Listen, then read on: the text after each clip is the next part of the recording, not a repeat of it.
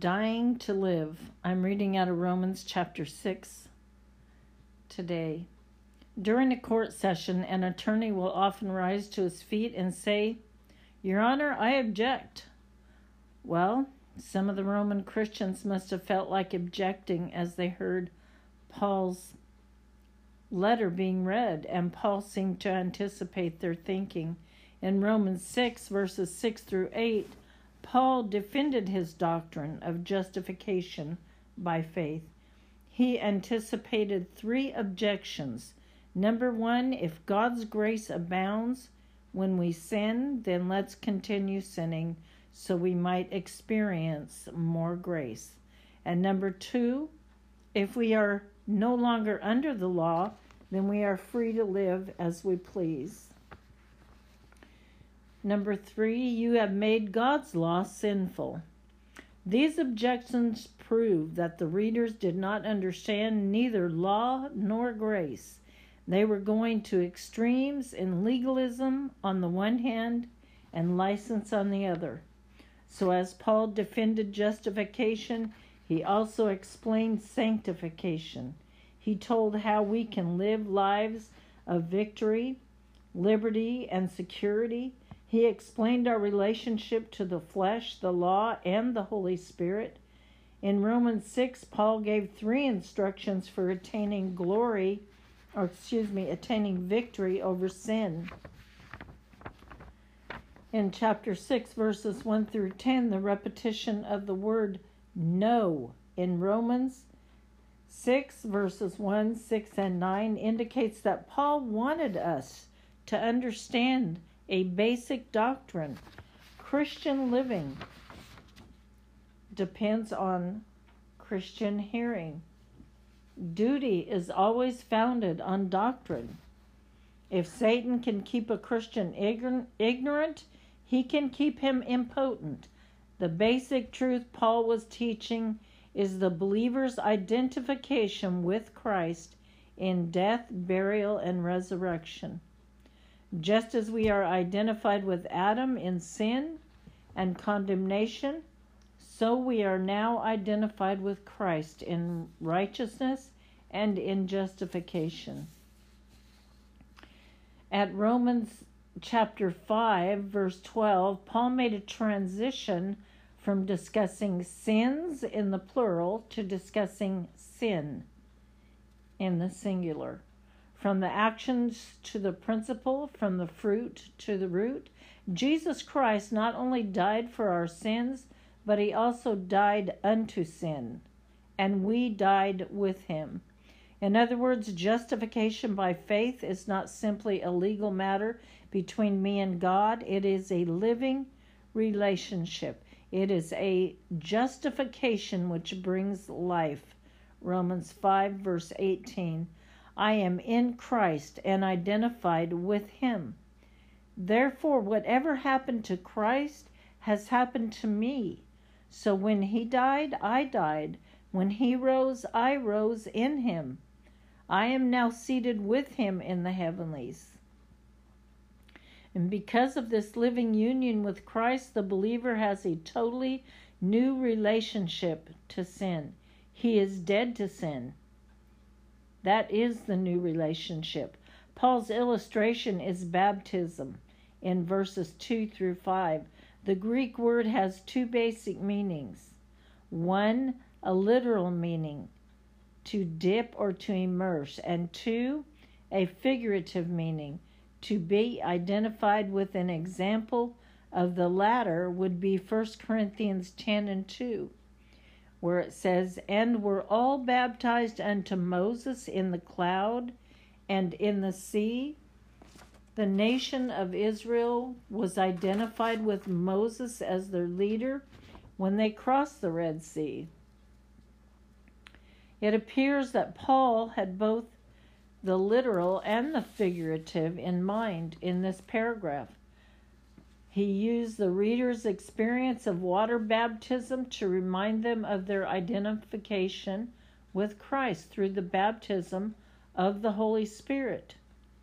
To be baptized into Jesus Christ. Romans 6 3 is the same as For by one Spirit are we all baptized into one body. 1 Corinthians 12. There is a difference between water baptism and baptism of the Spirit. See John 1, verse 33. When a sinner trusts Christ, he is immediately born into the family of God, and he receives the gift of the Holy Spirit. A good illustration of this is the household of Cornelius.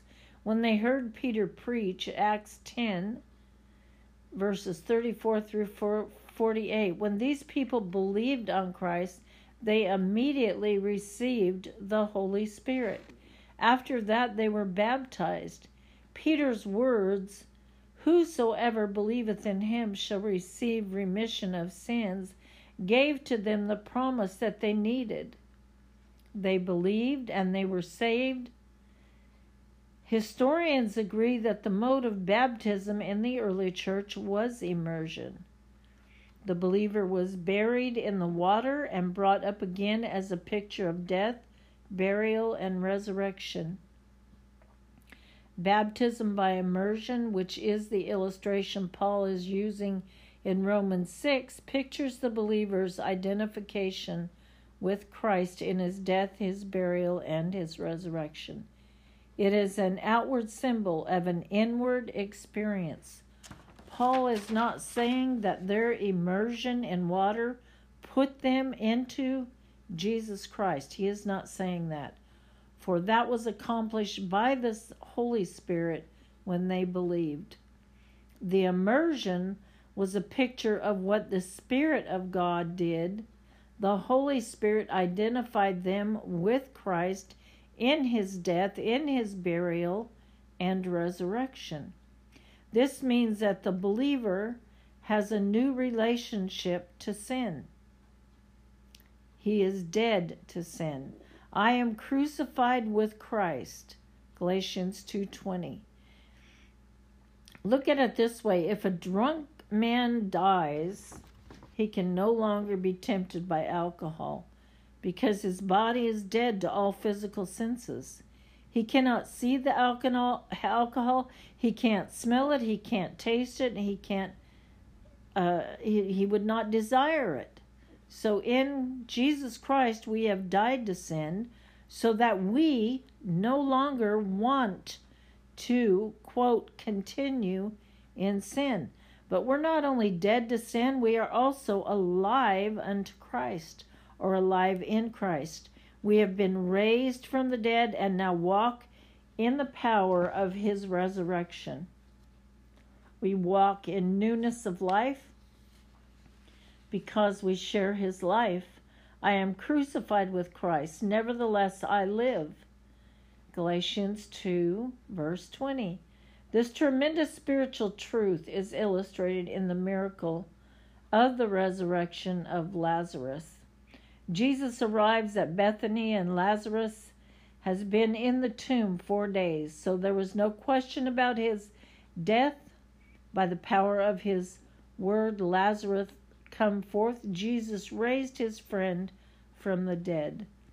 But when Lazarus appeared at the door of the tomb, what was he wearing? He was wrapped in grave clothes. So Jesus commanded, Loose him and let him go. He had been raised to walk in, quote, in newness of life. In John 12, Lazarus was seated with Christ at the table in fellowship with him. Dead, raised from the dead, set free to walk in newness of life, seated with Christ, all of these facts illustrate the spiritual truth of our identification with Christ as given in Ephesians chapter 2. Too many Christians are betweeners. They live between Egypt and Canaan, saved but never satisfied, or they live between Good Friday and Easter, believing in the cross but not entering into the power and glory of the resurrection. Romans chapter 6 verse 5 indicates that our union with Christ assures our future resurrection. should we die. But Romans 6 4 teaches that we share his resurrection power today. Since then you have been raised with Christ, set your heart on things above. For you died, and your life is now hidden with Christ in God. Colossians chapter 3. It's clear then that the believer cannot deliberately live in sin since he has a new relationship to sin because of his identification with Christ Jesus. The believer has died to the old life, he has been raised to enjoy a new life. The believer does not want to go back into sin any more than Lazarus wanted to go back into the tomb dressed again in his grave clothes. In verses 6 through 10, sin is a terrible master, and it finds a willing servant in a human body. Hear me, folks. It finds a living servant in a human body. The body is not sinful, the body is neutral. It can be controlled either by sin or by God. But man's fallen nature, which is not changed at conversion, gives him a beachhead from which it can attack and then control. Paul expressed the problem. He said, For I know that in me, or that is in my flesh, dwells no good thing. For to will is present with me, but how to perform that which is good I find not. A tremendous fact is introduced here. The old man, or the old ego or self, was crucified with Christ so that the body need not be controlled by sin. The word destroyed in Romans 6 does not mean annihilated. It means rendered inactive or made of no effect. The same Greek word is translated loosed in Romans chapter 7. If a woman's husband dies, she is loosed from the law of her husband and is free to marry again. There is a change in relationship. The law is still there, but it has no authority over the woman because her husband died. Sin wants to be our master. It finds a foothold in our old nature. And through the old nature seeks to control the members of the body. But in Jesus Christ we died to sin, and the old nature was crucified so that the old life is rendered inoperative. Paul wasn't describing an experience, he was stating a fact. The practical experience was to come later. It is a fact of history that Jesus Christ died on the cross. It is also a fact of history that the believer died with him. He that is dead, the Bible says, is freed from sin not free to sin, as Paul's accusers falsely stated, but freed from sin. Sin and death have no dominion over Christ. We are in Christ. Therefore, sin and death have no dominion over us. Jesus Christ not only died for sin, but he also died unto sin. That is, he not only paid the penalty for sin, but he broke the power of sin. And this idea of dominion takes us back to Romans 5, where Paul dealt with the reigns of sin, death, and grace. And through Christ we quote reign in life. Romans 5:17. So that sin no longer controls our lives. The big question now is I believe the facts of history, but how do I make this work in daily in my daily experience.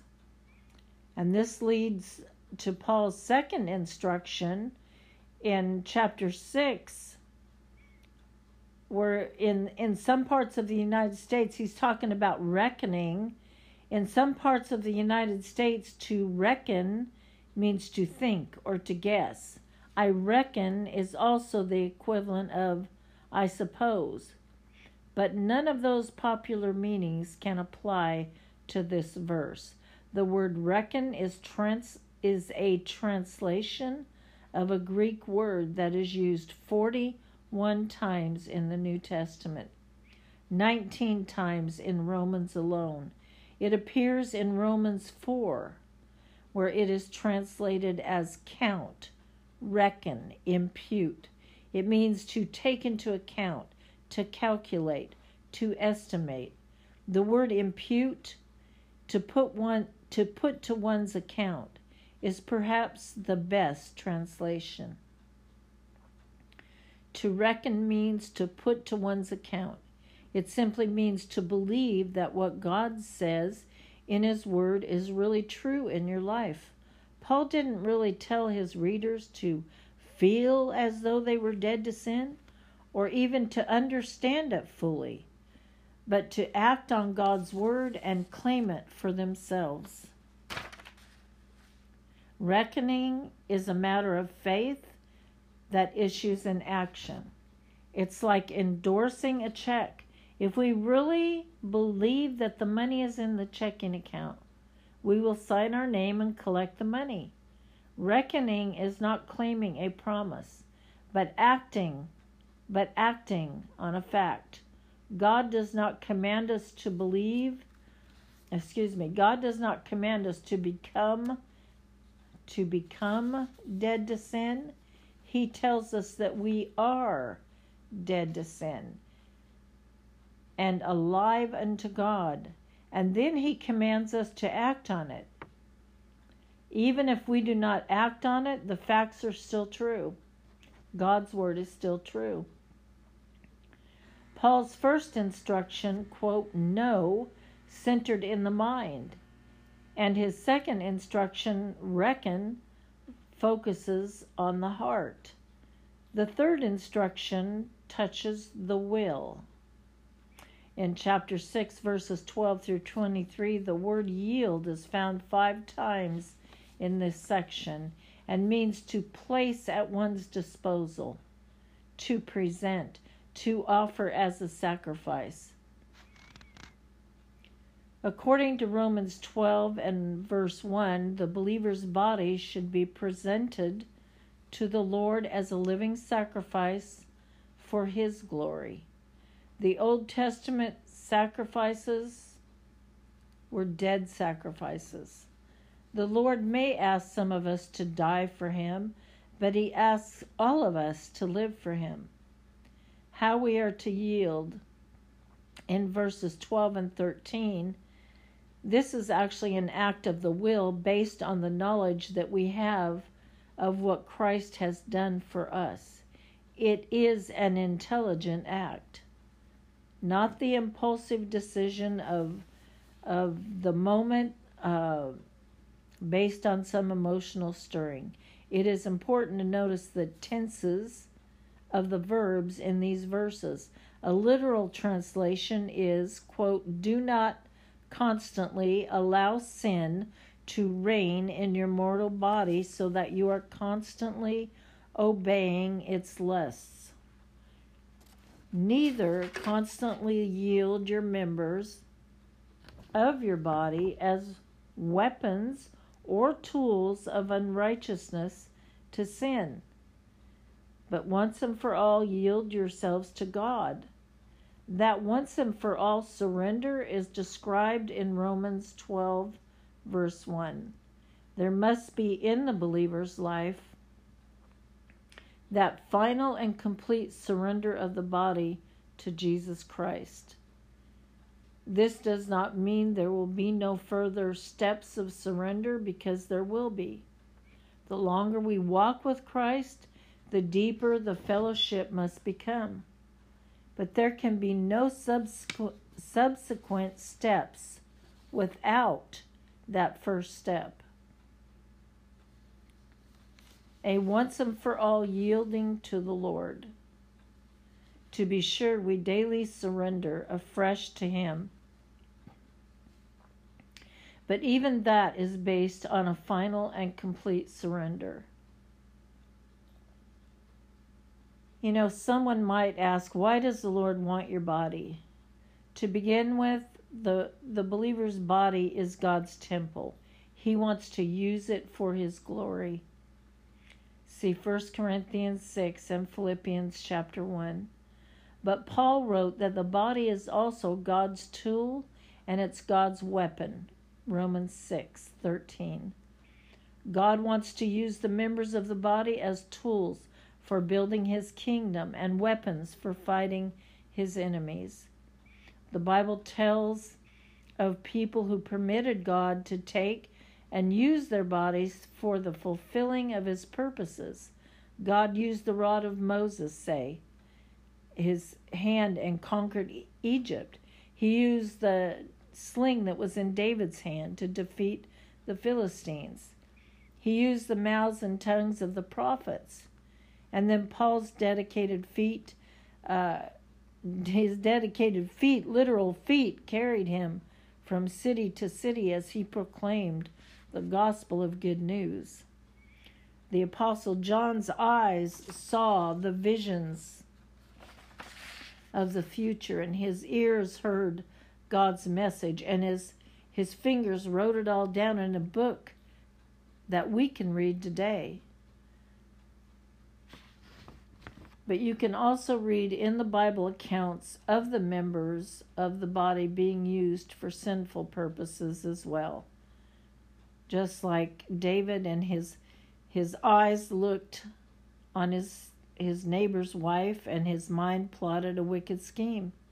His hand signed a cowardly order for the woman's husband to be killed. And then as you read Psalms 51, you see that his whole body was affected by this sin his eyes, his mind, his ears. Check out Psalms 51 his heart, his lips, and his mouth. Everything was affected by a sin. No wonder he prayed for a thorough cleansing.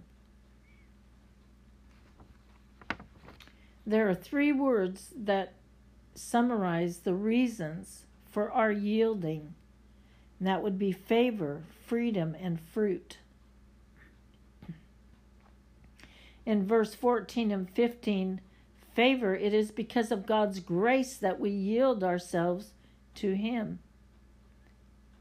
It is even not of ourselves, friends. It is of His grace we yield ourselves to Him. Paul has proved that we are not saved by the law and that we do not live under the law. The fact that we are saved by grace does not give us an excuse to sin, but it does give us a reason to obey. Sin and law go together. 1 Corinthians, it says, The sting of death is sin, and the strength of sin is the law. Chapter 15, verse 56. Since we are not under the law, but under grace, sin is robbed of its strength.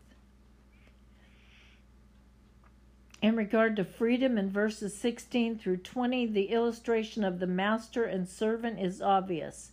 Whatever you yield to becomes your master. Before you were saved, you were the slave of sin. Now that you belong to Christ, you are freed from that old slavery and made the servant of Christ.